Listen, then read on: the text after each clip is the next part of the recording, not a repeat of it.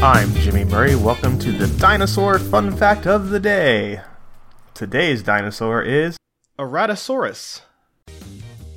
Aratasaurus, meaning lizard born of fire, is a monotypic genus of basal coelurosaurian theropod which includes a single species, Aratasaurus, known from fossils found in deposits of the Romualdo Formation in Brazil. Aratasaurus lived during the Albian stage of the early Cretaceous.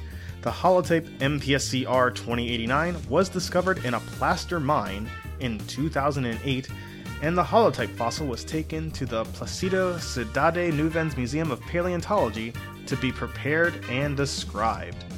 The generic name came from the Tupi words ara and ata, meaning born and fire, and the Greek sauros, meaning lizard, together meaning, as we said before, lizard born of fire.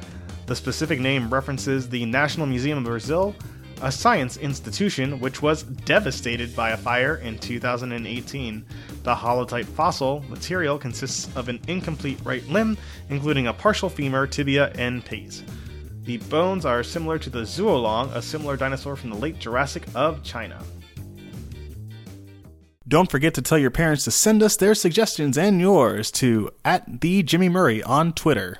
I'm Jimmy Murray. Thanks for listening to the Dinosaur Show on the Kid Friendly Podcast Network. Music by Kevin MacLeod, executive producer Chris Kremitzos.